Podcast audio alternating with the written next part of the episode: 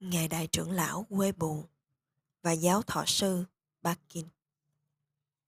Ngài Đại trưởng lão Quê Bù và giáo thọ sư Bakin đã có mối liên kết chặt chẽ với nhau trong sự nghiệp pháp bảo của họ, được khởi sự với cuộc họp mặt lần đầu tiên của họ vào năm 1941. Đại trưởng lão Quê Bù đã viện dẫn với những ngôn từ trong sáng rõ ràng để giảng dạy thiền định đến giáo thọ sư Bakin và đã giúp cho giáo thọ một cách có hiệu quả trong nhiệm vụ xiển dường pháp bảo của ông. Và Ngài cũng không ngừng khuyến khích và hỗ trợ giáo thọ trong suốt cả cuộc đời mình trong nhiều phương diện khác nhau. Vào năm 1953, giáo thọ Bà Kin đã thỉnh mời Ngài Đại trưởng lão đến viếng thăm trung tâm thiền định mới thành lập của mình trên đường India, Mi An In, ở Yangon, ngưỡng quạt. Nhiều người mà đã biết đến đại trưởng lão đã không nghĩ rằng Ngài sẽ chấp nhận lời thỉnh mời như Ngài.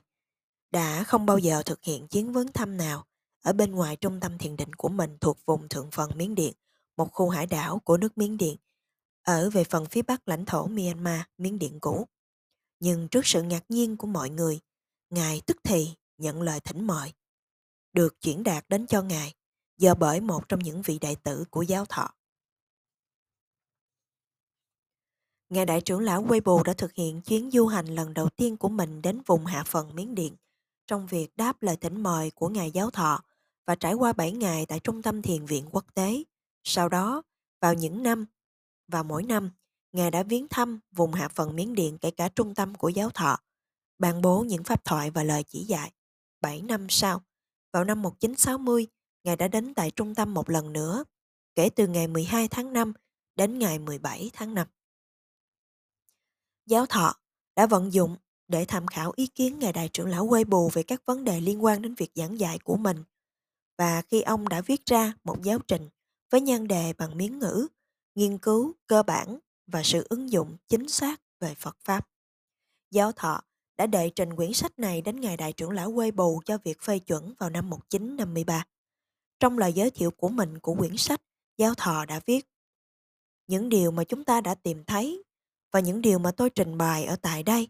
Thuần tí chỉ là những việc đã được tìm thấy, cùng với những sự phân tích của chúng ta. Tôi không có suy xét cẩn thận tất cả mọi việc hiện hữu tại đây để được hoàn chỉnh, đã được kiểm chứng một cách hoàn bị. Nếu có những sai lỗi, tôi thỉnh cầu đến những người hiểu đính cho tôi. Tôi ước muốn được thỉnh giáo lời bình phẩm thích hợp cùng với những lời giải thích từ nơi những bậc có tri thức thuần thục về những văn bản pháp học và từ nơi những bậc thánh nhân đó là những người noi theo giáo pháp, từ nơi những người đã thực hành một cách rộng rãi trong quá khứ và những người tiếp tục tu tập một cách tinh cận ngày hôm nay. Đó là mục đích của tôi, để làm phát huy công việc dựa trên những lời chú giải như vậy, hoặc để đáp lời và làm sáng tỏ chúng hay là chấp nhận chúng. Trong việc đề cập đến từ nơi những bậc thánh nhân là những người đi theo giáo pháp từ nơi những người đã thực hành một cách rộng rãi trong quá khứ và những người tiếp tục tu tập một cách tinh cần trong ngày hôm nay. Giáo thọ đã nghĩ tưởng một cách đặc biệt đến ngài trưởng lão quê bụng.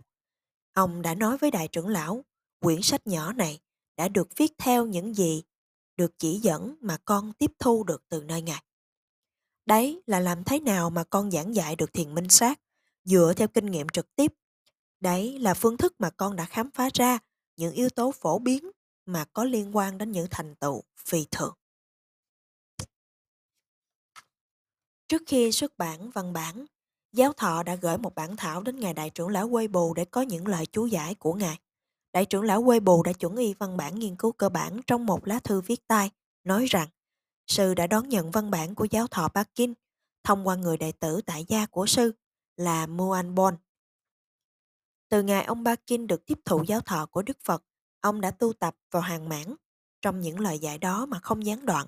Bây giờ, ông đã đạt đến vị trí của kế toán trưởng và cùng lúc ông đang phấn đấu để thụ hưởng những phúc lợi khác thông qua giáo pháp của Đức Phật. Ông đã thấu hiểu một cách hoàn hảo điều mà chỉ có những bậc thánh nhân có thể liễu tri, những bậc thánh. Những người thật sự noi theo và hoàn thành viên mãn giáo pháp của Đức Phật là người tu tập tam huấn dụ, tam điều học, giới, định và tuệ trong tất cả sự tinh khiết của thời nguyên sơ phù hợp theo những kinh điển lì. Ông đã thực sự thực hiện được những ước nguyện một cách cao quý. Bản giáo trình mà ông đã đệ trình gây ấn tượng sâu sắc. Sư tin rằng quyển sách nhỏ này sẽ được lan tỏa hương thơm và ánh sáng giáo pháp vì nó đồng tương với những mục đích của những bậc Phật tử chân chánh. Ông đã cống hiến rất nhiều trong quyển sách này. Bây giờ, hãy chú niệm. Một phương cách khác để phiên dịch.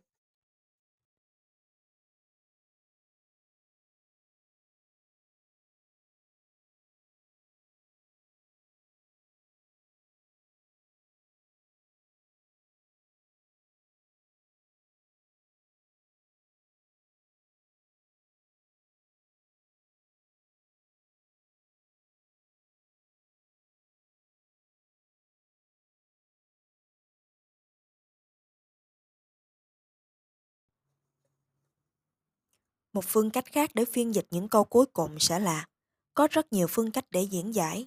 Ngay bây giờ, hãy chú niệm.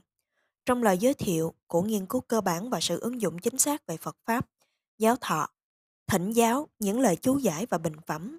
Và vào phần cuối của quyển sách nhỏ, ông đã tuyên bố rằng quyển sách nhỏ số 1 của ánh sáng Pháp Bảo này sẽ đi theo cùng với một hướng với quyển số 2. Trong đó, ông sẽ ban bố những, liệu những điều chú giải để được đón nhận và lời thuyết minh của ông về những lời chú giải này. Trong phần tiểu sử của giáo thọ, trang 215, ông Calais nêu lên rằng giáo thọ đã trụ tính để tiếp tục những xuất bản phẩm này.